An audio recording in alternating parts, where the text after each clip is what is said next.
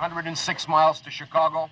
We got a full tank of gas, half a pack of cigarettes. It's dark, and we're wearing sunglasses. Hit it.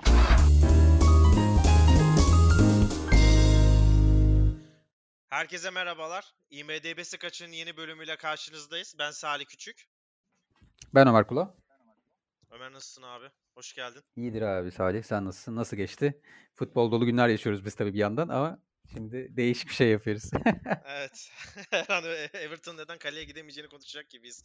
O kadar çok her maç var ki. Ee, güzel oldu şu an. Gerçekten bu biraz kaç kaçış alanı gibi bizim için. O yüzden mutlu mutluyum diyebilirim. Ee, nasılsın? Nasıl gidiyor? Yine bir senden Z rapor alalım. İzlediğin film, dizilerle dair bir gelişme var mı? Valla bir yandan iş güç bir yandan diğer programımız bana pek bir şey izleme fırsatı bırakmadı açıkçası. Ee, biraz Kaurismäki filmlerine baktım tekrar. Mubi'de görmüştüm. Geçen hafta çok sevdiğim bir yönetmen Aki Kaurismäki. Onun böyle izlemediğim bir iki tane filmi kalmış. Onlara baktım. Light in, Lights in the Dusk'ı izledim. Ee, bir tane güvenlik görevlisinin bir kadın tarafından kandırılıp yani bir şeyi koruyor. Güvenlik görevlisi çok değerli bir şey ve kadın onu kandırıp aşık edip kendine onu çalıyor ve ondan sonra başı derde giriyor. Ama tabii bu Aki Kaurismäki'nin tarzı çok değişik böyle buz gibi bir komedi olduğu için e, hiç böyle anlattığım gibi olmuyor filmler genelde. izleyip izlemek lazım yani. Onun dışında da dizi izledim birazcık. Hani daha kısa, daha az zamanımı alsın diye. Onların arasında da Normal People'ı başladım. BBC dizisi. İlk iki bölümü izledim sadece şimdilik. Çok güçlü başladı. Çok merakla bekliyorum. Ben de şu an 26'sına kadar film izleyeceğimi düşünmüyorum. Şu yoğunlukta 26'sından sonra film izleyebilirim. Ben de dizide gideyim. Peep Show'u bitirdim. Sen de çok iyi Hmm. bilirsin. Evet. Ben onu çok Ee, seviyorum. Sen ilk başta o kadar yükselmemiştin ama sonradan girdin içine galiba. Sonra fena girdim ben. Öyle böyle değil yani. Çıkamadım içinden. Çok hızlı bitirdim. İlk 200 sezon yani şöyle e, böyle iki tane he- hep kendini tekrar eden anları izliyor gibi gelmişti. Fakat daha sonra gerçekten o mizah beni aldı ki ben hani hep şey İngiliz mizahına çok yakın biriyimdir. Ya diyorum hani vardır bir şey olması lazım. Benim bunu sevmem lazım. Son- Sonra müthişti. 8 sezon oynamış. E, şey ya 9 sezon oynamış. 8 sezon şeyde e, Netflix'teydi. 9. sezonda malum yerlerden 6 bölümü izleyip bitirdim. Çok hoşuma gitti ya. Özle, özlenir özlerim yani ben bu diziyi. Aynen şey bu ya İngiliz mizahında bu birazcık ofansif mizah daha ön planda ya. O benim bayağı hoşuma gidiyor. O yüzden zaten yani Peep Show'da bayağı bayağı her bölümünde ofa- Bayağı ofansif ofansif olmayı başarıyor yani. Yani bölüm başına 4.8 sevgili çalma falan vardı son sezonlarda. çok çok ve bu, hani bunun altyapısını kurunca size onu komedi olarak satması çok hoşuma gitti gerçekten. Ömer istersen yavaş yavaş e, menümüze gelelim. E, zor bir konu oldu. Yani tam oturtması temeli zor oldu açıkçası. Hatta en zorlandığımız program oldu, oldu diyebiliriz. Evet, benim en benim en zorlandığım kesinlikle yani açık ara. Programımızın konusu Guilty Pleasures. Ee, uzun süre Ömer'le araştırdık ve bunun ne olduğuna dair sesli düşünceler de patlattık. Ben şuna karar verdim. Artık bana doğru mu yanlış mı bilmiyorum. Benim anladığım şu. ee, kötü olduğunu bile bile bir şey tüketmek. Evet, ben de öyle düşünüyorum ama şöyle de bir açıklaması var aslında. Yani bir şeyi nasıl söyleyeyim? Genel konsens yani genel e, insanoğlu tarafından kötülüğü kabul edilmiş bir şeyi sevmek aslında tam karşılığı. Yani senin kötü olduğunu kabul edip sevmen değil ama ben genelde öyle şeyler seçtim yani. Çünkü seçtiğim filmler senin de öyle. Belki genel geçer bir izleyicinin seveceği filmler zaten. Ama benim çok tarzım olan film değil ilk başlayacağımız film mesela ama benim için yani kötü olduğunu bile bile seviyorum ve ka- kaç kere izlediğimi hatırlamıyorum falan. öyle öyle bir şey yani. Zaten bir şey söyleyeceğim. Bunun Türkçesi de yok bu arada. Suçlu zevk diye karşılığı yani en çok bu tuttu galiba. Ya bu da herhalde şey bir şeyi sevip ondan dolayı suçlu hissetmek ama tabii ki suçlu hissetmiyorum ben. Sen de hissetmiyorsundur da yani anlayan yani ama anlaşılıyor yani ne demek ne anlama geldiği herhalde. Evet. Saul Goodman gibi savunacağım filmi burada. Ha, Topladım ben ben açıkçası savunamayacağım da yani. Öyle bir rezalet durumundayım yani. Hem diyeceğim ki rezalet bir film seviyorum arkadaşlar. Hepinize özür dilerim falan durumundayım. O zaman başlayalım ilk filmimizden madem konuyu açtık. Independence Day. Ee, yani e, konusunu anlatmayacağım Ömer. Amerikalılar dünya kurtarıyor desem zaten bence yeterli olabilir. Ee, e, ekleyecek hiçbir cümle yok konu olarak. 1996 senesinde Roland Emmerich tarafından çekildi ki Roland Emmerich'i yakından tanıyanlar zaten Dünyanın Sonu gibi senaryoları çok fazla sevdiğini ve 2002 2012 filminde yönetmeni olduğunu zaten söylesek onun zevkini ve türünü yavaş yavaş anlayacaklardır. Ben filmle ilgili e, yani film içeriye girmeden izlemeden önce sana şunu söylemek istiyorum ve sana da şunu sormak istiyorum hatta. Zaten şimdi bu filmi Eğer hala bilmeyen varsa Amerika milliyetçiliğini pohpohlayan ve Amerikalıların dünyaları uzay istilasından kurtaran film olduğunu söyleyebiliriz. Ee, film 2 Temmuz'da başlıyor Ömer. Yani filmin gerçek başlangıç süresi 2 Temmuz. Ee, film vizyona da 2 Temmuz'da sokulmuş. Ee, ve o, o 4 Temmuz'da işte Amerika'nın e, o milliyetçi kurtuluş günü Independence Day'den arkasına alarak da birazdan değiniriz. Şahane bir e, gör, e, şey box office geliri var. Olağanüstü bir başarı gerçekten o yönde. Bunu çok güzel kullanmışlar gibi geldi. En başta sana bunu sormak istiyorum. Sen bana katılıyor musun? Ee, bunu sonra da cevaplayabilirsin. Ama en başta bu her yani çoğu kişinin iyi dediği filmi neden sevdiğini bizlere bir anlatır mısın? Abi gönül ota da bakar bokada diye bir laf var ya. buna da buna, benim için buna benziyor yani. Ya bu film benim herhalde ya çünkü filmde benim sevmeyeceğim her şey var yani. Ne bileyim senaryo desen yok. Oyunculuk desen tırt. ne bileyim bir sürü çekim hatası var filmde sayarız birazdan. Ee, milliyetçilik gırla. O son bir sahne var zaten Amerikan başkanının ahins, Evet, halka evet, konuştuğu. evet, Benim hayatımda gördüğüm en cringe sahnelerden biri. Ama sanki bu film benim beynimde bir bug buldu sanırım. Bir, bir bug'a denk geldi falan herhalde. Ben 10 kere falan izledim bu filmi yani.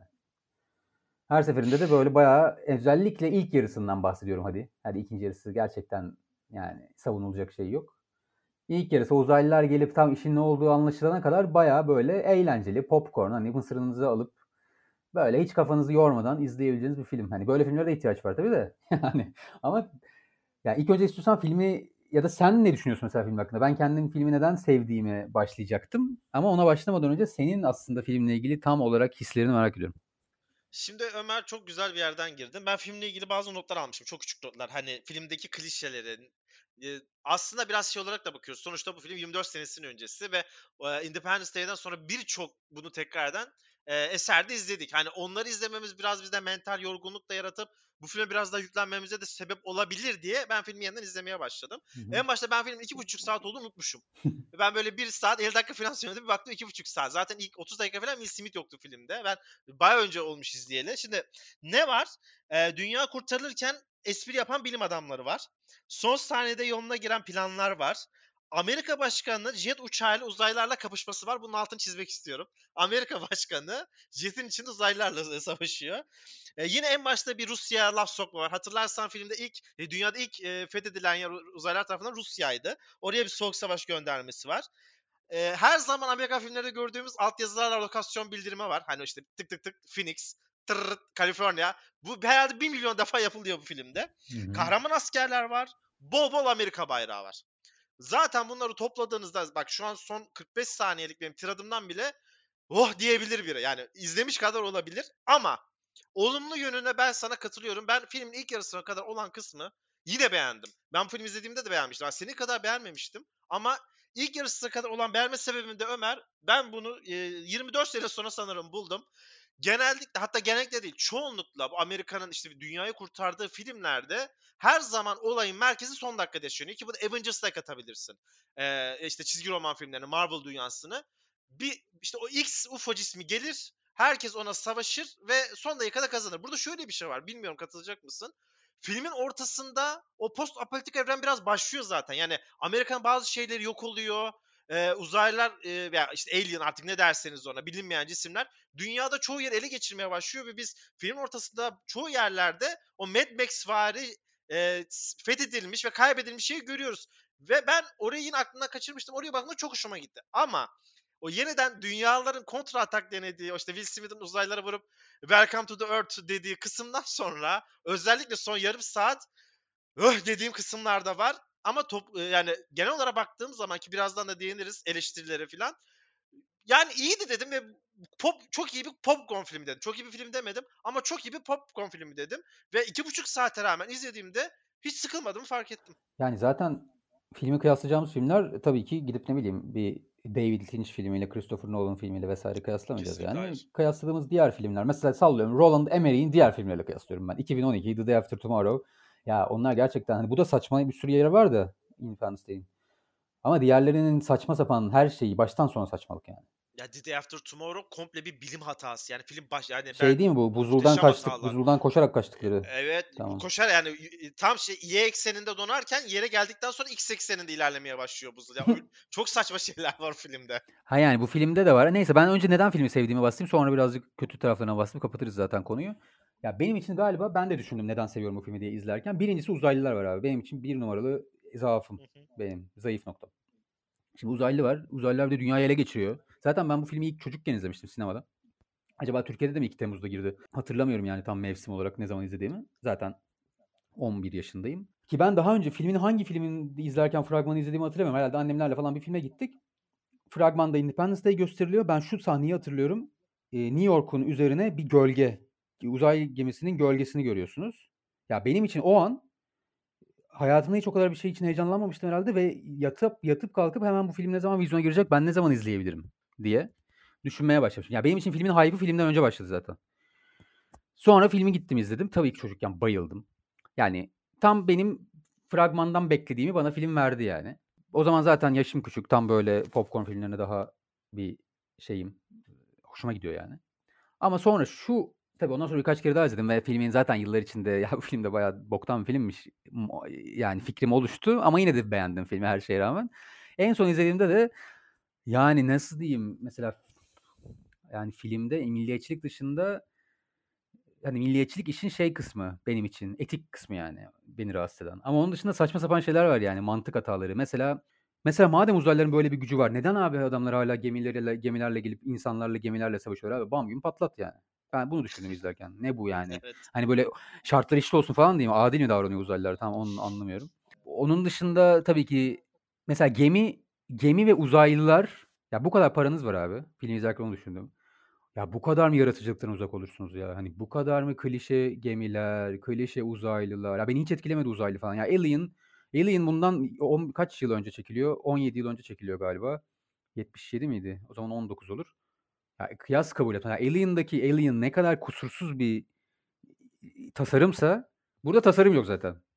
Böyle eciş bir şey yapmışlar böyle biraz korkutucu olsun falan diye. Gemiler zaten anlamsız. Ne olduğu belli değil. Sadece böyle bir yuvarlak dev bir şey. Ve oradan çıkan ufak gemiler. Ya bunların hepsi bana çok yetersiz geldi. Ama tabii yine eğer böyle büyük prodüksiyon arayanlar için her şey var. Yani Beyaz Saray patlıyor abi filmde. Yani 1996 yılında Beyaz Saray'ın böyle tuzla buz oluşunu görüyorsunuz. Bu eminim ya beni için çok şey ifade etmiyor tabii ki de ama zamanında Amerikalılar bu filmi izlerken bir de zaten 4 Temmuz 2000 öncesinde falan girmiş vizyona. Tabii. Ya inanılmaz bir hype. Yani onu sormuştun zaten bana ilk. Ya tabii ki bundan Evet. çok faydalanmış film yani. Ona ben kesinlikle katılıyorum. Ya şimdi bir sürü şey söylenir. Filmle ilgili bir tane yine aklıma geldi saçma sapan. İnsan uzaylılar neden insan zamanı kullanıyor? Ben bütün film bunu düşündüm. Hani şimdi Jeff Goldblum mesela benim filmi sevmemin nedenlerinden bir tanesi Jeff Goldblum. Ona da benim hafif bir zaafım vardır. Benim de. Ve Jurassic Park'ta falan da görürüz benzer rollerde Evet. yani. Yine böyle bilim adamı, zeki, her şeyi çözen. Zaten The Fly benim için onun en iyi filmi de yani. Tabii, Zaten tabii. her şey orada başlıyor. Yine orada bilim adamı, biraz hafif böyle kafayı Evet. kırmış falan. Hep aynı rol oynuyor gibi aslında. O var. Ve onun çözümü, ya o bir şey çözüyor ve diyor ki insanlar bizim e, ne diyor? Uydularımızı kullanıyorlar uzaylılar ki saldırı zamanını ayarlasınlar ve ondan sonra saniyeler geri saymaya başlıyor. Benim orada bir kafam durdu. Hani uzaylılar insan zamanı mı kullanıyor yoksa uyduyu kullandıkları için mi öyle bir şeye girebiliyorlar? Ya bence zaten bu filmde bunları hiç kafa yormamak lazım. Zaten bu yani bu konuyu açmam gerekiyordu belki. Özür diliyorum herkesten. Yani hiç kafa yorulacak bir şey yok. Sadece izleyip böyle mal mal bakıp eğlenmek bir film yani. Ki öyle filmlerden hiç hoşlanmam. Hayatımda tek beğendiğim o tarz film olabilir yani gerçekten. Bence Roland Emmerich'in hiçbir filminde öyle şeyler Ya bu en iyi film falan herhalde. En iyi, evet en iyi film olabilir. Bundan önce Stargate varmış. Onu ben izlemedim ama galiba Stargate e, ilk böyle e, ismini duyurduğu film. Zaten ondan sonra da bu filmi yapıyor. Yani parası da oluyor herhalde. Ve şöyle bir şey var. Son onu söyleyeyim kapatmadan yani konuyu. Abi ben neden hani düşündüm bu gemi efektleri, uzaylıların tasarımı neden bu kadar rezalet ve özensiz? Abi Roland Emmerich uzaylılara inanmıyormuş. Evet inanmıyormuş. Hiçbir zaman inanmamış. Saçmalık olarak görüyormuş. Yani abi işte inanmazsan böyle olur yani. Ben de onu öyle demek istiyorum. Yani yani hissede, hissemedi, hissedemedi çok geçmiş ya. evet. Eee, Stargate yaparken eee, aklından geçmiş bu arada Ömer bu film yapmak. Eee, zamanında sinema dergisi de bu filme Amerika Milli Marşı'na çekilen en pahalı video klip yakıştırması yapmış. Benim çok hoşuma gitmişti. En iyi görsel efekt Oscar'ı almış bu arada. Ee, bu küçük bilgi de verelim. Ben bunu bilmiyordum. Tamamıyla gözümden kaçmış zamanında. O senin az önce söylemiş olduğun White House'un 3 metreye 1,5 metrelik dev bir heykelini yapmışlar, maketini yapmışlar ve onu paramparça etmişler. Ee, bu, bu özellikle o sahneye baktığımda hala o sahnenin e, daha gerçekçi göründüğünü söyleyebilirim. Yani nerede bir maket sahnesi var. Hadi hala daha gerçekçi görünüyor. Hep iyi. yeniyor. Evet, evet. Hep CGI'nin önüne geçiyor. Yüzük Efendisi Hobbit'te de aynısını konuşmuştuk seninle. Hı hı. E, Stargate bilgisini verdik. Uzaylılar inanmadığını 817.4 milyon dolarlık bir hasılat yapıyor. 1996 senesinin en çok izlenen filmi oluyor ve tüm zamanlarda da ikinci sıraya yerleşiyor. İnanılmaz bir istatistik bu. Birinci sırada da Jurassic Park var. Onun ardından ikinci sıraya yerleşiyor. Amerikan ordusu film için malzeme ve insan gönderiyor. Gerçek asker kullanılıyor filmde. Bazı figüranlar gerçek asker. Fox Super Bowl reklamını burada yapıyor. 1.4 milyon dolar harcanıyor buna. Bill Clinton filmi bir hafta önce White House'da özel bir gösterimle izliyor. Ve film daha sonra da 22 milyon VHS kaset ile de VHS kaset dalında da ayrı bir rekor kırıyor. E, son olarak da e, şu notumu da eklemek istiyorum. Araya 51 olayları geçiyordu Ömer hatırlıyorsan. Bir 5-10 dakika araya 51'e bunlar işte başkanla beraber geliyorlar. filmde en Orada beğendiğim bir- kısım olabilir. Evet, e, Amerikan ordusu bu sahnelerin çıkarılması ve araya e, 51 referansının silinmesi için çok fazla baskı yapmış. Ama ekip bunu kabul etmemiş. Orada biraz kavga çıkmış. E, Newsweek'ten de David Anson 70'lerin sonundaki Star Wars bu filmden 100 sene sonra çekilmiş gibi görünüyor. Bu film tam bir gudubet e, yakıştırması yapmış görsel efekt olarak. E, görsel efektlerini hiç beğenmemiş o zamanlar. Daha sonra da bu filmin sanırım 2017 yılında e, kötü mü kötü bir devam filmi çekiliyor. Abi ben o filmi izleyemedim. Yani denedim. Elimden geleni yaptım ama bitiremedim. Bu Ömer ben el- orada şunu anladım. Çok Aha. özür dilerim lafını kestim. Klişenin klişesi çekilmiyormuş Ya abi. evet abi Olma ya. artık Yok. yeter aynen. 51. bölge işi bu arada iyi ki tutmuşlar filmde. Yoksa film bayağı kaybedermiş. O zaman ikinci filmimize geçelim. Bu filmi biz e, tamamen önceden planlamadan sen de mi aa sen de mi seviyordun şeklinde e, listeye aldık. 2006 yapımı Frank Corazi'nin Click. Adam Sandler'ın başrolde oynadığı benim e, Divik zamanı vardı hatırlar mısın? Ben de o zaman işte- izlemiştim galiba. o Yok bu zaman zamanıydı ya. Ben o zaman izlemiştim. Dijitürk vermişti. Ben e, Diviks'te izlediğimi çok iyi hatırlıyorum. Adam Sandler ve Rob Schneider ikilisine inanılmaz derecede uzak ve onların mizahından nefret ettiğim dönemlerdi. Ki hala Adam Sandler'ın komedi filmlerinin çoğunu beğenmem. Rob Schneider'a girmek bile istemiyorum. Orada South Park yeterince girdi. Bu filme de öyle bir önyargıyla izledim. Ve ben e, filmi ilk izlediğimdeki duygularımdan bahsediyorum. Ben şunu hatırlamıştım. Filme ben çok hızlı girdi. Bazı filmler vardı ya 5 dakikada sizi içine alır. Bu filme ben çok hızlı girdiğimi hatırlıyorum ve daha sonra o mizah türü, o, o fikrin orijinal olması, biraz işte Groundhog Day tarzı havaları, hafif böyle bir fantastik yapısı. Bu arada Ömer şunu söyleyeyim. Bugün seçtiğimiz filmlerde bir şey fark ettim mi? Neredeyse hepsi fantastik Evet. e, türe giriyor. Hani bir- orada bir drama, bir Aynen. korku yok. Hepsi fantastik türde.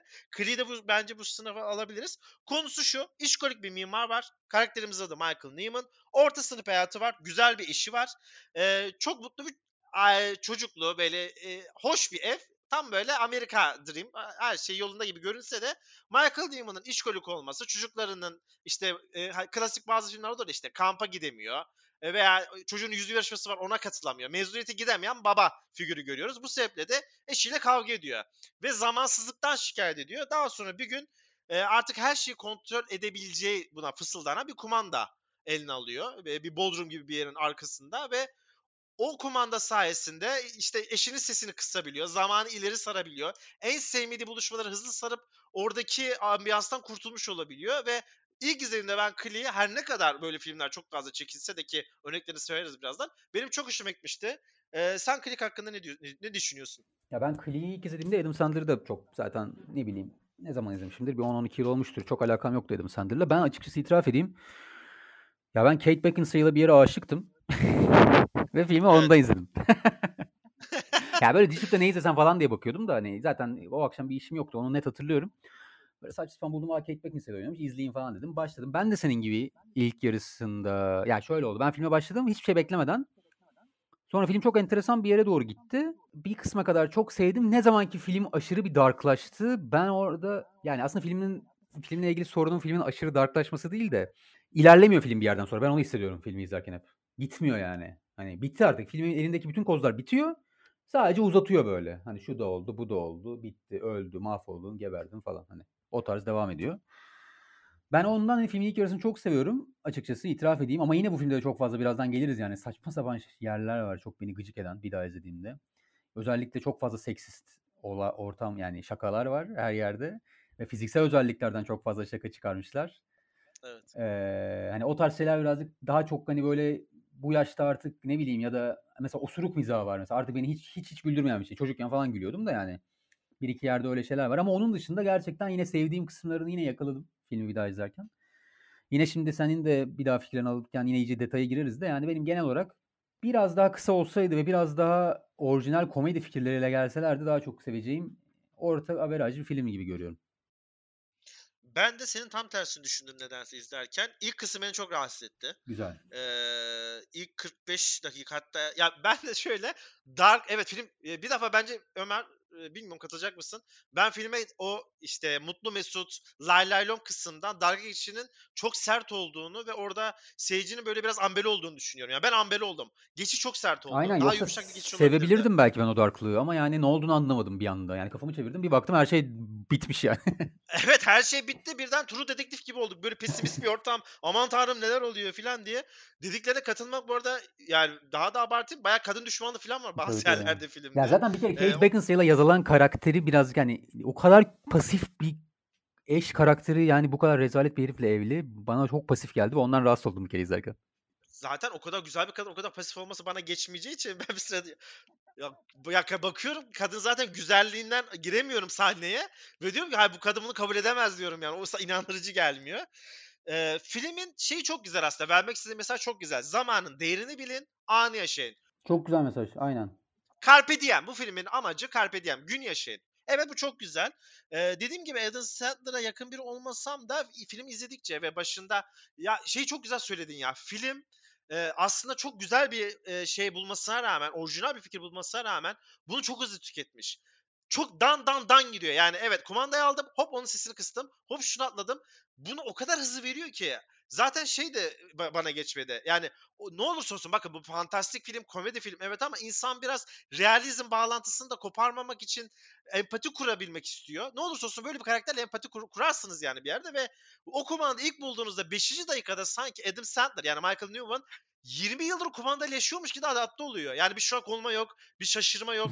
İşte hemen onu kullan filan. Ya hani Evet tamam bak kabul ediyorum bu bir komedi filmi, bir fantastik film ama bu kadar da hızlı girme hayata. Yani bir afalla bir jet yaşa kardeşim. Bir afal uykusuz kal yani bir şeyler olsun. Onları da geçtim. Ee, aynı şakalar ve aynı esprilerin işte e, patronu zaten oldukça seksist ve neredeyse kadın düşmanı bir karakter. Sadece kadınları bir seks, obje, seks objesi olarak görüyor ki Adam Sandler'ın da aslında çok da fark olduğunu düşünmüyorum ben. Özellikle e, Kate olan yatak sahnelerinde. Ya da ileri sarıp ya da ileri sarıp kızını Heh, yani aynen.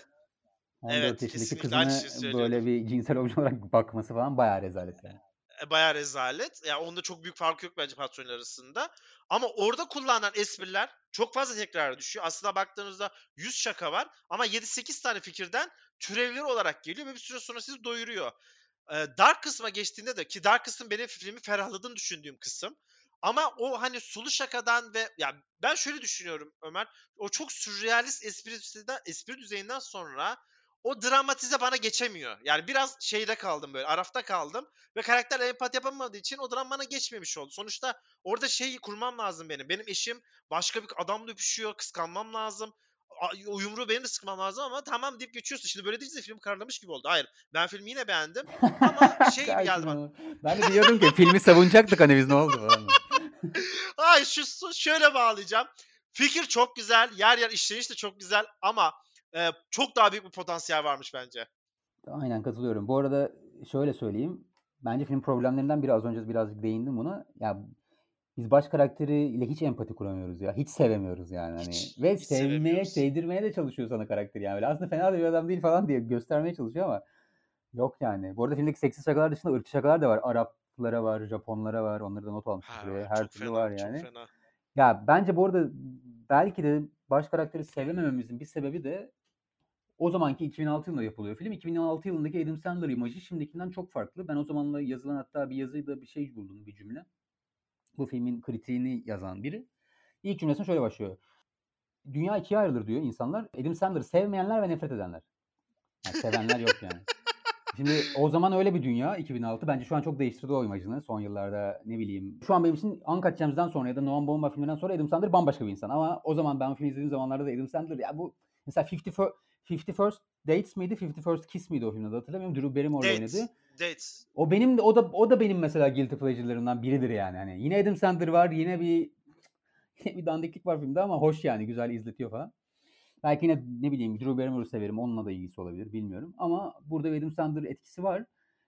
Bir yandan çünkü aslında film tam bir Robin Williams filmi olabilecek film potansiyeli taşıyor bak. Yani onu izlerken onu da fark ettim yani. Adam Sandler'ın yerine Robin Williams'ı koy. Karakteri ona göre birazcık çevir. Bambaşka bir film olur. Ve belki daha da güzel olur. Bilmiyorum ki yani. Olabilir.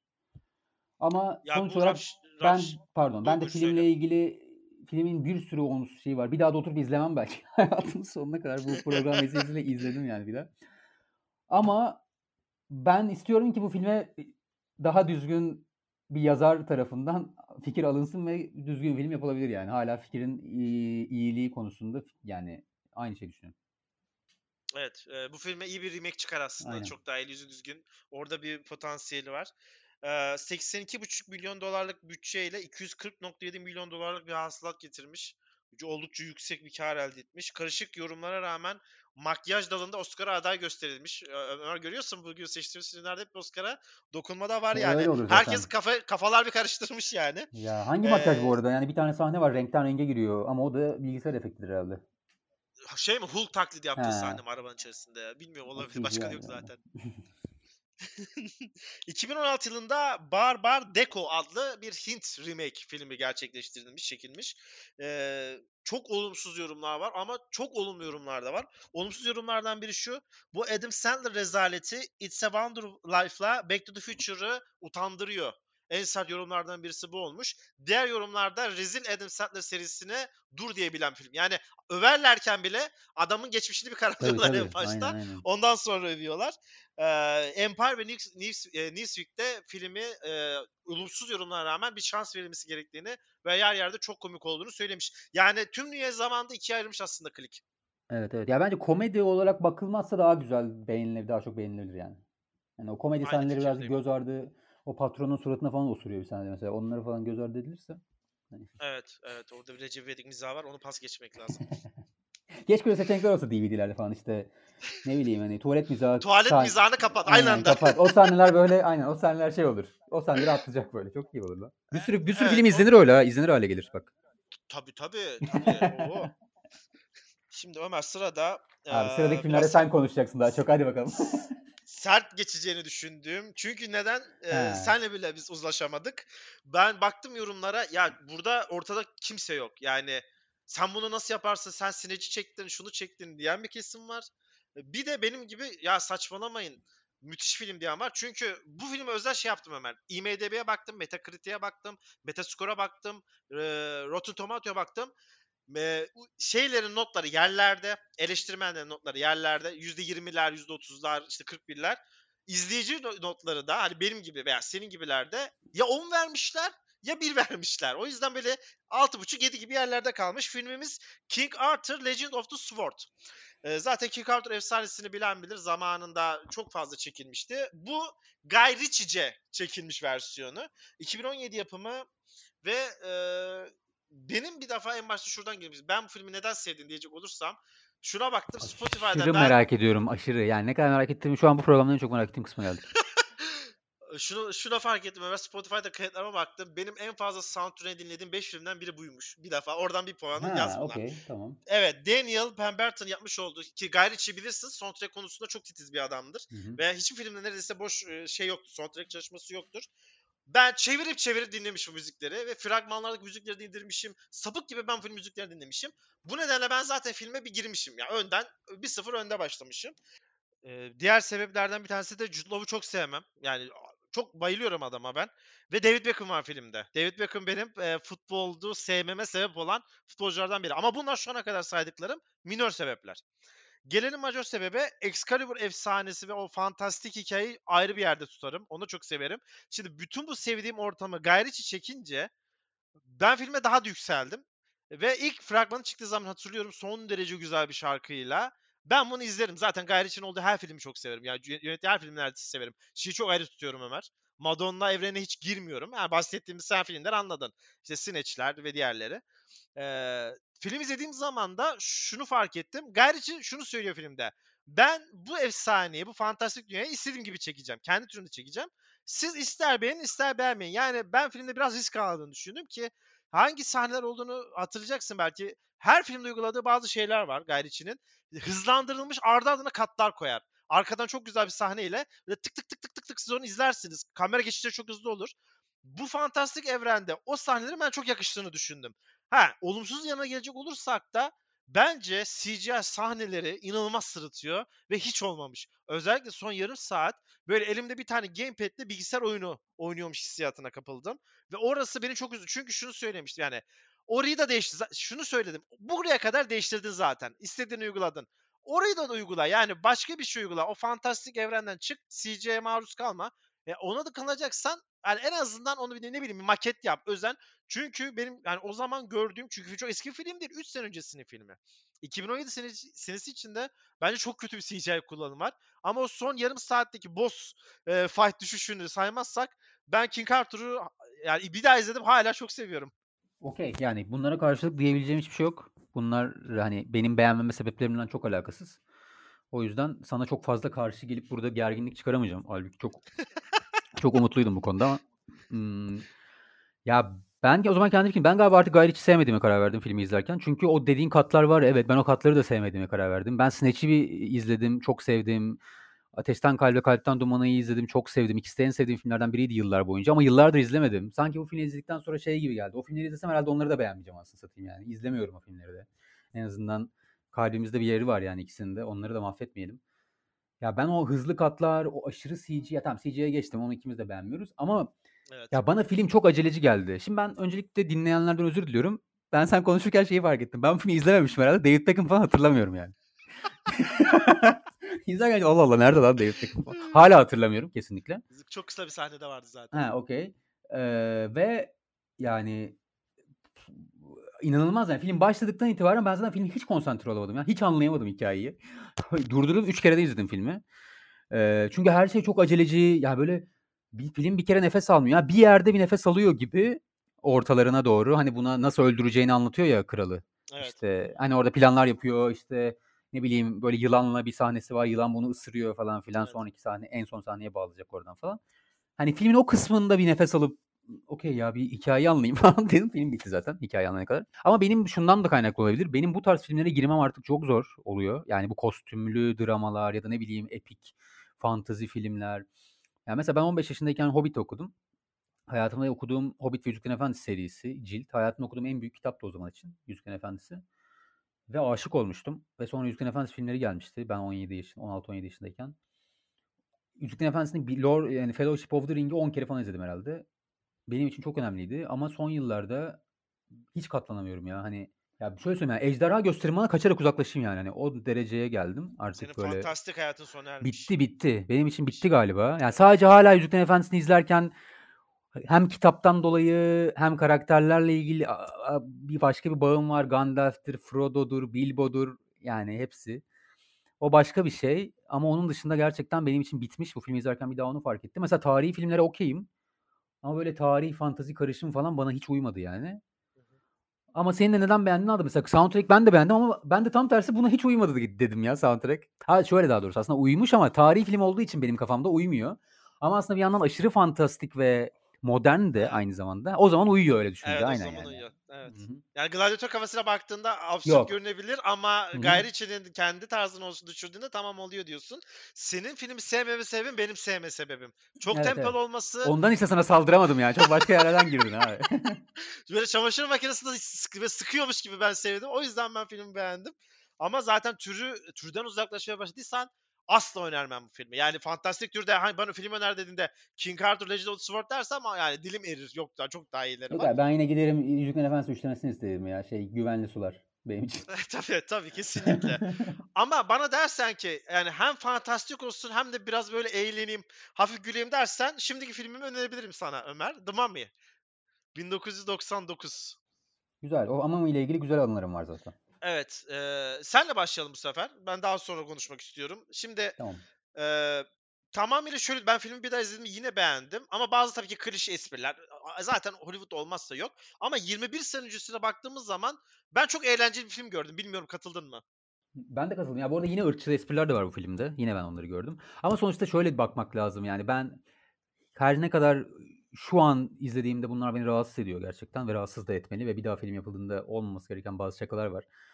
Ama hepimizin hayata bakış açısı yıllar içinde çok değişiyor toplumsal olarak da. O yüzden ben eee, ne bileyim klikteki ırkçılığı da hoş görmüyorum tabii ki ama yani nasıl söyleyeyim o çok Kötü ince bir çizgiydi Kötü o zaman. olmadığını anlayabiliyorsun o şakaların Yani aslında. evet keşke yine aynen yani yine yapılmasın ama e, şimdi hiçbir mazeret yok. Anladın mı? O zaman artık bazı insanlar hala ne bileyim toplumsal olarak e, bu konularda eğitim birazcık daha düşük ya da e, farkındalık. Hani o tarz gözden kaçabiliyor. Mami'ye gelirsek hani yine filme gelelim. Yine ırkçılığına bir dokundurduktan sonra. Ya ben mesela bu filmle ilgili en iyi en iyi şeyim eee ya karşı bir önceki filmle kıyaslayacağım çünkü. En çok sevdiğim şey kendini hiç hiç ciddiye almıyor. Yine Hiç ortada almıyor. bir yine ortada bir ufak bir bir yerinden ucundan bir tarihi hikaye var. Tabii ki çok değiştirilmiş ama yani sonuçta King Arthur'da da öyle. Ama King Arthur ne kadar kendini delicesine, delicesine ciddiye alıyorsa benim gözümde bu hiç hiç film birinci dakikasına itibaren aa, hani böyle garip ne oldu hani bir tane karakter şey mesela Brandon Fraser maalesef kariyeri hiç istediği gibi gitmedi. Ee, ama en büyük başarısı bu bu bu seri herhalde. Yani Brandon Fraser karakteri, Rachel Weisz karakteri, bir diğer Rachel Weisz'in kardeşini oynayan aktörün adı ismini bilmiyorum. Zaten bu üç karakter etrafında dönüyor. İşte bu üçünün Hamunaptra şehrini bulması ve galiba hani orada bir nasıl söyleyeyim hazine var. Onun peşine düşmesiyle. Yani tamamen bir macera filmi. Adventure dediğimiz. Çocukken de çok seviyordum böyle filmleri. Şimdi de birazcık yine benim zayıf noktam sayılabilir. Benim mesela bu filmle ilgili hislerimi en iyi açıklayan Roger Ebert ünlü Chicago Sun-Times'daki film eleştirmeni şey yazmış eleştirisinde bu filmle ilgili. Ta 99 yılında ilk izlediğinde. Bu filmle ilgili söyleyebileceğim iyi şey neredeyse yok. İzlerken çok eğlendiğim dışında. Tamamen benim benim hislerim yani. Zaten o tarz filmler vardır. Bu filmde çok ciddiye almadan zaten film de kendisini ciddiye almıyor. Böyle 1 saat 50 dakika galiba ya da 2 saat. Böyle full böyle nasıl zamanın geçtiğini anlamazsınız ya bazı filmlerde. Tam Evet. öyle bir film yani. Eee, film kendini ciddiye almayıp o mizahı arada yedirince gerçekten çok güzel oluyor. Ben de seninle aynı fikirdeyim. Hatta son artık son 7 6-7 senedir aksiyon anlamda damga vuran John Wick'in de bence başarılardan biri o. Film ne olduğunu biliyor zaten orada. Yani ben size bir aksiyon vaat edeceğim. Herhangi öyle karmaşık kompleks bir senaryom yok. Anlatacağım bir aksiyon. İzlerseniz izlersiniz tarzındadır mesela John Wick. Bence The Mummy de aynısını yapıyor. Ben size fantastik bir macera çıkaracağım diyor. 2 saatiniz var. İşte verin bana bilet parasını. Ben de sizi 2 saat eğlendiririm. o, o mesajı çok güzel alıyorsunuz. O sebeple ben çok sevmiştim Mumia'yı. Ek olarak da film 1998 senesinde vizyona giriyor ve 99 senesi benim tamamıyla sinemayla birebir en yakın temasların başladığı sene. Çünkü The Matrix o zaman vizyona girmişti. Ama o sene bir şey söyleyeyim mi? Buyur. O sene Hollywood'da özellikle efsane bir sene olarak hala konuşuluyor. Bence en iyi seneleri ya gelmiş geçmiş. O Aha. kadar iddialıyım yani şahane. Ee, muhte- o- bir daha o seviye piki, o, o- şey olur ya bugünlerde çok moda artık. O piki görebileceklerini bir daha sanmıyorum artık. Bence zirve geçti. Ee, aslında bir- sana birazcık sayayım bak. Fight Club, Sixth Sense, American Beauty, Being John Evet. Malkovich, Magnolia, Blair Witch Project, Star Wars'un şeyi yeni üçlemesini birazdan bir iki cümle söyleriz. İlk filmi falan filan diye gidiyor yani. Hı hı. Bunlar bile yeter. Ya bunları şimdi her sene bir tane koy. Hepsi bir sene konuşulur. Şimdi hepsini bir seneye sıkıştırıp düşündüğünde ulaşabilecek kaosu düşünemiyorum. Şu sosyal medya ortamında yani ortalık yıkılır. Aynen. Ya bir Matrix 4 çekilecek 3 yıldır konuşuyoruz. Yani öyle düşün. Tabii tabii. Bir aslında aşk hikayesi bu. Bir Imhotep adlı e, bir şeyin arkadaşımızın Firavun'un göz bebeği Anaxunamun'la gizli aşk yaşaması ve daha sonra yakalandığında diri diri gömülmesi ve e, Imhotep'in de sevmek su- suçsa suçluyum ulan diye intikam hikayesini izliyoruz biz.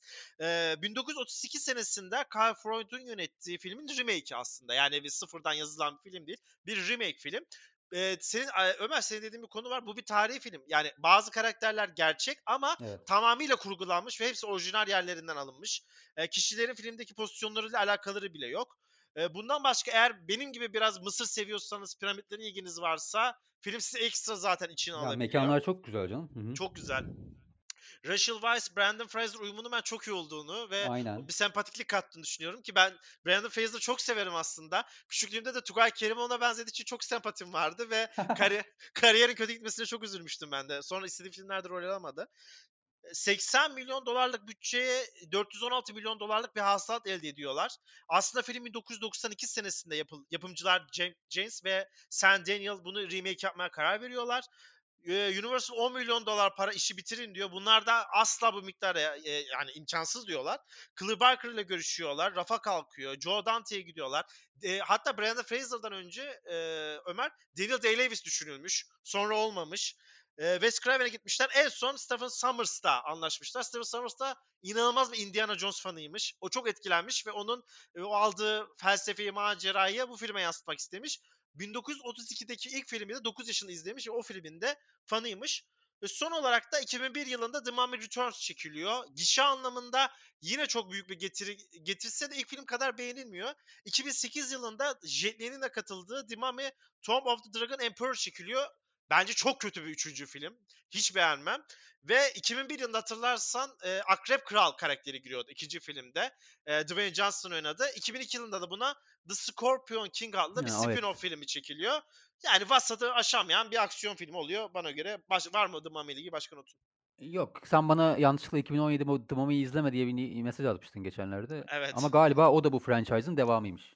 Evet o franchise'ın devamı Universal'ın Dark Universe'ü ama yani Dark Universe yani film nasıl desem hiç bulaşma ya. Fragmanını bile izleme. İki buçuk dakikanı yazık.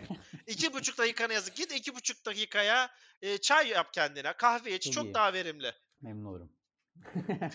Onları yapmaktan çok. İyi ya benim de ekleyeceğim bir not yok. Hani Brandon Fraser ne kadar kariyeri çok parlak gitmediyse Rachel Weisz'in de tam tersi eee, çok başarılı bir kariyeri oldu. Hala da devam ediyor. Şimdi Ömer e, ben bunlara çalışırken iki tane daha film not aldım ama en başta sana soracağım. Çünkü biliyorsun her zaman 4-5 film alıyoruz ve zamanımız yetmiyor. Seninle başlayalım. Şu filmler de var. Hani millet çok sevmez veya haksızlık edildiğini düşünüyorum. Buna şey de katabilirsin. Biraz underrated'lık da katabilirsin. Hani underrated o guilty pleasure'ı bir mikserde çırpabilirsin. Var mı böyle filmlerin ve kısaca sebeplerini alayım senden. Ya ben sana ilk seçimi söylemiştim ve onun üzerine bir anlaşamadık. O yüzden bu tarafa aldım ben onu. Ya ben de tam ki aslında tatmin olmadım anlaşamadıktan ziyade. Acaba Guilty Pleasure sayılır mı diye. Çünkü yeni e, üçleme o kadar rezalet olunca. Neyse hemen söylüyorum. Star Wars'un George Lucas'ın çektiği ikinci üçlemesi. Hmm, Phantom Menace, Attack of the Clones ve Revenge of the Sith olması lazım isimlerinin. Ya şöyle hemen hızlıca geçeceğim. Bir, bir dakika ayır ver bana sadece şu konuda. Yani ben ilk üçlemeyi çok seviyorum. Ve bu üçlemeyi izlerken aslında ben Star Wars'cu oldum. Çünkü tabii ki ilk üçlemede daha doğmamıştım bile. 99 yılında sinemada izledim ilk filmi. Episode 1'i hiç beğenmedim. Ve Star Wars benim için bitti. Sonra bir sene sonra, daha ben o zaman hiç eski üçlemeyi izlememiştim yalnız. Bir sene sonra eski üçlemeyi izledim. Oturup hastası oldum. Ve sonra beklemeye başladım. Attack of the Clones'u sinemada izledim. Ve Revenge of the Sith. Ya ben şunu söyleyeceğim sadece kısaca. Şu üç film, bölüm 1, bölüm 2, bölüm 3. Aslında yeni Star Wars evreninin ya da neyse yeni Star Wars üçlemesini yaratanların bu işe ne kadar özenmediğini, aslında bu işi ne kadar umursamadığını gösteriyor. Yani o filmler kötü. George Lucas'ın çektiği. Yani şöyle sebeplerle kötü. Çok kötü senaryo yazılmış. Mesela Anakin'le Padme'nin arasındaki sahnelerin hepsi rezalet. Yani koy Yeşilçam filmine orada bile olmaz yani. Öyle bir cheesy, insanı cringe'den cringe'e sok koşturtan sahneler. Böyle çimlerde yuvarlama falan. Abi Star Wars evrendesin sen yani. Lütfen kendine gel. Hani öyle şeyler var. Ama tüm bunlara rağmen çünkü George Lucas çok seviyor bu seriyi, çocuğu gibi ve her halinden belli yani. Her sahnesinden, her karakterden, her karaktere nasıl özendiğinden, ne bileyim yani G- General Grievous'undan Christopher Lee'nin oynadığı Count Dooku'sundan tut. Yani bu karakterlere bakınca yeni üçlemede o kadar kısır ki. Hiçbir karakter bak ben yeni üçlemenin hepsini sinemada izledim. Bayağı artık yani üzerinden de geçti. Şimdi bana hangi karakteri hatırlıyorsun diye sor. Bu baş karakterlerin dışında kötülerden hiç hatırlamıyorum. Bir Snoke diye bir karakter vardı mesela. Ne olduğu belli olmadı yani. Geldi öldü mü ölmedi mi kayboldu mu var mıydı gerçekten? Hani bunların hiçbiri en azından bu ikinci üçlemede yok. Çok fazla konuştum hatta. Sadece son bir not söyleyeceğim. Revenge of the Sith. Bunu da burada itiraflar e, köşesine alırız. Sinemada izlerken ağladığım az sayıda filmden biridir. Hatta sahnesini de söyleyeyim. E, Kod 666 devreye girdiğinde Stormtrooper'lar taraf değiştirip Jedi'ları öldürmeye başlıyorlar. Ve Hmm. arada John John Williams o epik müziğini hemen devreye sokuyor. ve ben orada tutamamıştım gözyaşlarımı deyip burada bitiriyorum. Artık daha fazla rezil olamam herhalde. Star Wars hakkında dediklerine, çok fazla katılıyorum ben. Yani burada aynı şeyleri söyleyip tekrara düşmeyeceğim. Şu yeni gelen giden aratır işte. Yani bence tamamıyla özeti bu. Gelen gideni aratır. İlk ikinci üçlemeye ben de çok burun kıvırmıştım en başta. Hatta Jar Jar Binks yüzünden dördüncü filmden nefret ederim.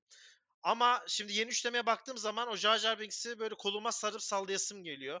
Tabii O, ya. Al eve besle ya. o Öyle kadar yani. sempatik geliyor. Yani o yeni üçlemenin her karakterinden nef bak nefret ediyorum. Sevmiyorum demiyorum. Sen naif adamsın. Ben senin yerine söyleyeyim. Hepsinden nefret ediyorum. O politik ya şey var ya sana hep seninle konuşuyoruz bunu. Geçen haftaki yol filmlerinde de konuşmuştuk. O denklemin veya o işte eşit ben e, ırkçılığı da savunayım, SCV'leri de savunayım ama o yapaylık öyle bir geçiyor ki sana. Ay şuraya bir tane uzak doğulu atayım. Ay şuraya bir tane siyahi karakter atayım. Hayır. işte bu böyle olmaz. Ya işte aynen. Ya hiç niyetinin samimi Evet. olmadığı. Aslında o ne bileyim siyahi insanları ya da eşcinsel insanları vesaire hiç sallamadıkları o kadar belli ki zaten yani yazdıklarından, yarattıklarından. Kesinlikle ve hani no- Laf olsun politikliği hani politik olarak doğru durumda dursun aynen diye yaptık yani mı yaptık o kadar yani ve e, son olarak da dediğine katılmamak imkansız çünkü evet belki George Lucas çok iyi bir yönetmen değil belki Star Wars evreninde yönetirken çok büyük hatalar yaptı ama şunda çok yani çok fazla dediğim için ben bunu biraz iddialıyım. George Lucas'ın Star Wars matematiğine çok büyük saygısı var. Güç dengelerine, o mantık hatası yapmamaya belki yap, yapmıştır da. Yani 50 kere izlerseniz bulabilirsiniz ama yapmamaya çok fazla çalışmış. İşte Evet abi mesela buyur. aynen Buyur buyur yok buyur. Yok yok sen bir Star Wars sev- se- seven bir insan olarak mesela 3. bölümü izlemeye başladığında ne beklentilerle oturdun? Anakin Darth Vader olacak. En büyük beklentim ve inanılmaz bir merak yani. Yıllardır beklenen olay. Beni tatmin etmişti o olay Evet. mesela. Ya tamam birazcık hızlı oldu. Okey ona okeyim. Birazcık orada eleştirim var. Çok ani gelişiyor her şey. O film bence 2 saat, 2 saat 10 dakika galiba. O film 2 saat 40 dakika falan götürürdü mesela yani. Biraz daha eğer arayı düzgün e, olaylarla doldurabilselerdi hani milleti sıkmadan böyle Anakin'in gelişimini biraz daha farklı verebilselerdi o zaman olurdu. Ama gerçekten ben tatmin olmuştum yani. Tamam abi Anakin de Darth Vader oldu. e, daire tamamlandı ve tamam yani. Saga tamamdır. Bu saga okey. %100 katılıyorum. Revenge of the Sith'te Anakin Skywalker'ın Dark Side'e geçme motivasyonu bana işledi.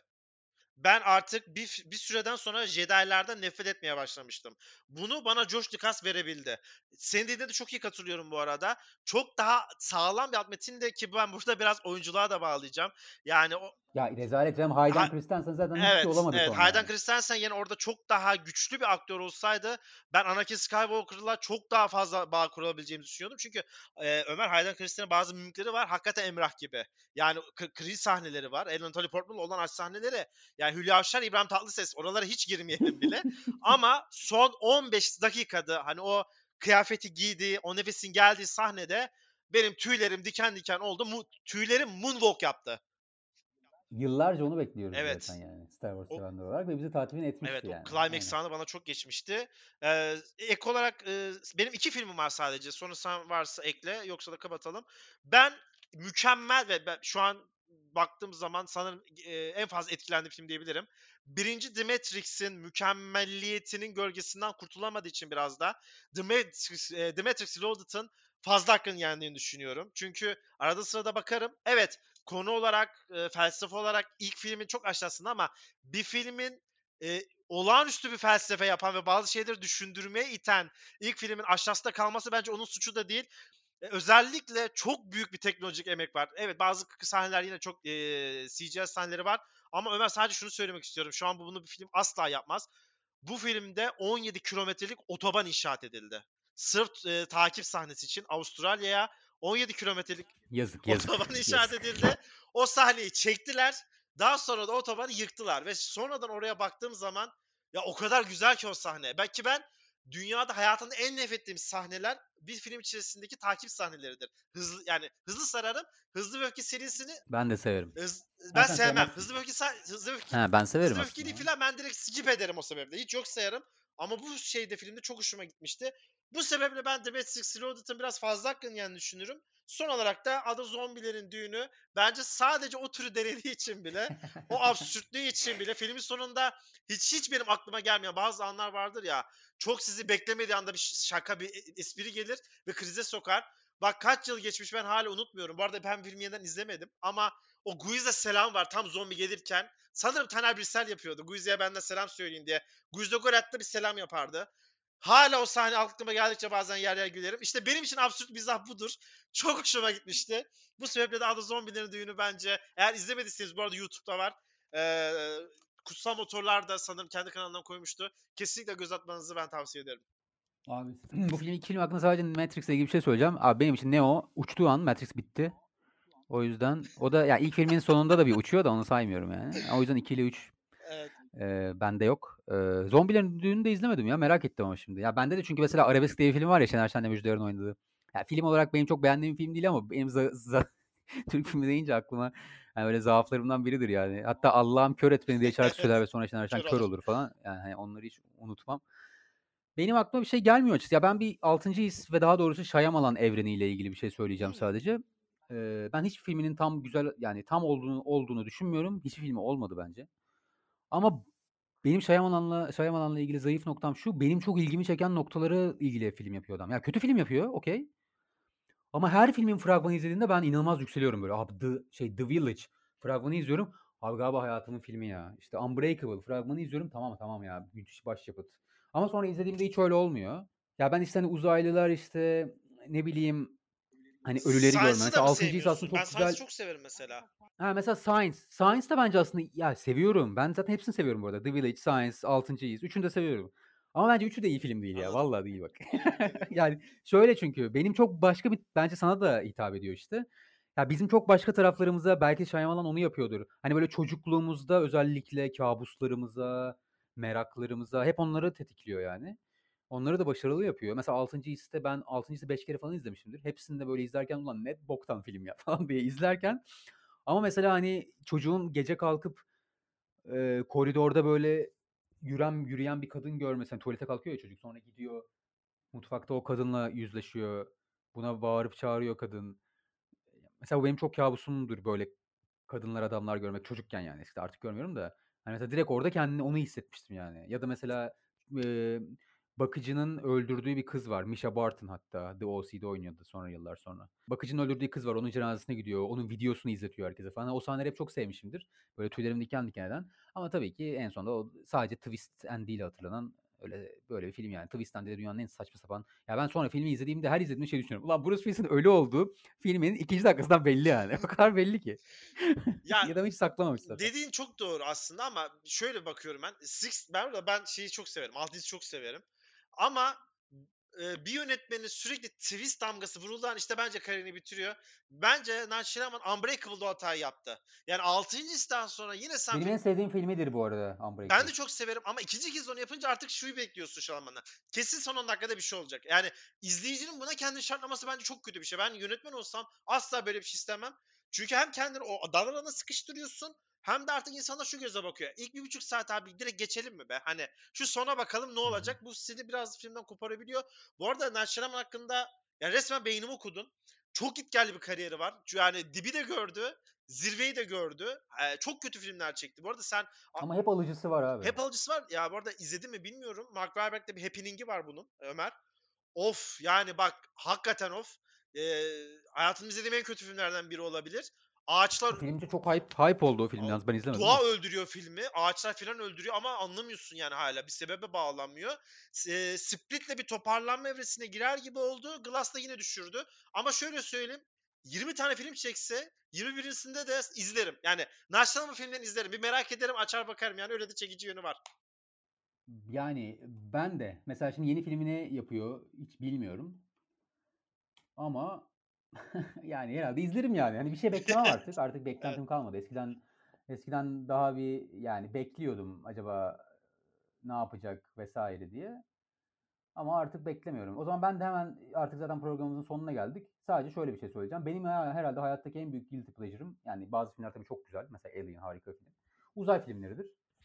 Ee, mesela ne bileyim Mars, Marslı'yı da Martian'ı da izledim. Yani hiç hiç kaçırmam bak. Ya sevip sevmek başka bir konu. Bana uzaya mı gidiliyor? Orada bir şey mi var? Hani uzay mı göreceğiz filmde? Uzaylılar mı geliyor? Biz mi oraya gidiyoruz? Abi her türlü hiç affetmem ya. En boktan beat B tipi filminden tut. Mesela sallıyorum Daniel Espinoza'nın ki bu o kadar kötü bir örnek değil. Life, Jake Gyllenhaal'ın oynadığı. Life'ı da izledim. İlk yarısı Yani. inanılmaz gidiyor filmin. Tam Evet, benim yarısı böyle çok iyiydi. tarzı böyle. Çok iyiydi. Çok iyiydi. Heyecan, uzay, gerginlik dönüyor musun? Ondan sonra tabii yine her şey birbirine karışıyor falan. Şey izlemiş miydin? Aa, Event Horizon. Paul Onu da izledim. Onu da onu da izledim. Onda da eğlendim ya. Vallahi. Ben de eğlendim ya. Ben de eğlendim. Hatta şu an e, kendisi Mila Jovovich'in kocası da çok iyi işler beslemem bir Mila Jovovich hayranı olarak. Bence Resident Evil serisinden çok daha el yüzü düzgün ve çok daha güzel bir şey var filmde. Cehennem tasviri çok güzeldi ki o bile bence guilty pleasure sayılabilecek bir film. Yani ben zaten aynen doğru doğru aynen ya ben zaten Event Horizon dışında bir şey daha var ya şimdi hatırlayamayacağım da ya ben genelde böyle mesela şey felaket filmleri mesela yani Emmerich sevdiğim bir yönetmen değil de ama birçok filmini izlemişimdir yani. Sadece o felaket Tabii, tabii. ortamını görmek nasıl yaptılar hani 2012 ne oluyor 2012'de işte Maya takvimi vesaire işte The Day After Tomorrow küresel ısınma ne olur? Tabii saçma sapan hiçbir bilimsel dayana, dayanmadığı için filmler hiçbir şekilde bir şey almıyorsunuz film izledikten sonra da olsun yani. Güzel vakit geçirmek için ve merak etmek için. Yani iyi. Ee, Ömer ağzına sağlık. Bayağı Evet ya daha konuşulur da. daha konuşulurdu. Artık susalım. Evet. yani evet. Çünkü 50 tane film daha sayacağız. Dizilere falan gireceğiz ya. Bitmez çünkü. Çok değişik bir tür. Ee, çok teşekkür ederim. Bu hafta sizlere guilty pleasures'lar yani izlerken suçluluk duyduğumuz aman tanrım biz ne yapıyoruz dediğimiz filmleri anlatmaya çalıştık. Ee, yani seçtiğimiz filmlerin biraz doğru olduğuna dair veriler var tabii ama katılır mısınız katılmaz mısınız tamamen sizin Ya görüşleriniz. bu bence inanılmaz kişisel bir şey ya Guilty Pleasure. çok kişisel bir şey ya evet. Aynen. Yani Senin tamamen zevklerine, kişisel beğenilerine ya da hayat hatta geçmişinde yaşadığın olaylara bile dayanabilir yani. Tabii canım ya çok subjektif. Bir anı bulursun. Sevgilinle bir anı yaşamışsındır. Onu filmde görürsün ve o filme taparsın. Bitti. Geri kalan umurunda olmaz o dakikadan sonra. Bence de çok subjektif kalıyor bu konu. Ee, bu hafta sizlere guilty pleasure kavramı altında milletin çok bayılmadığı, eleştirmenlerin çok bayılmadığı ama bizim hala bir şeyler bulduğumuz filmleri bahsetmeye çalıştık. Ömer yeniden çok teşekkür ederim. Ağzına sağlık. Ben teşekkür ederim. Bundan sonraki IMDB'si kaç programında yeniden görüşmek üzere. Hoşçakalın. Hoşçakalın.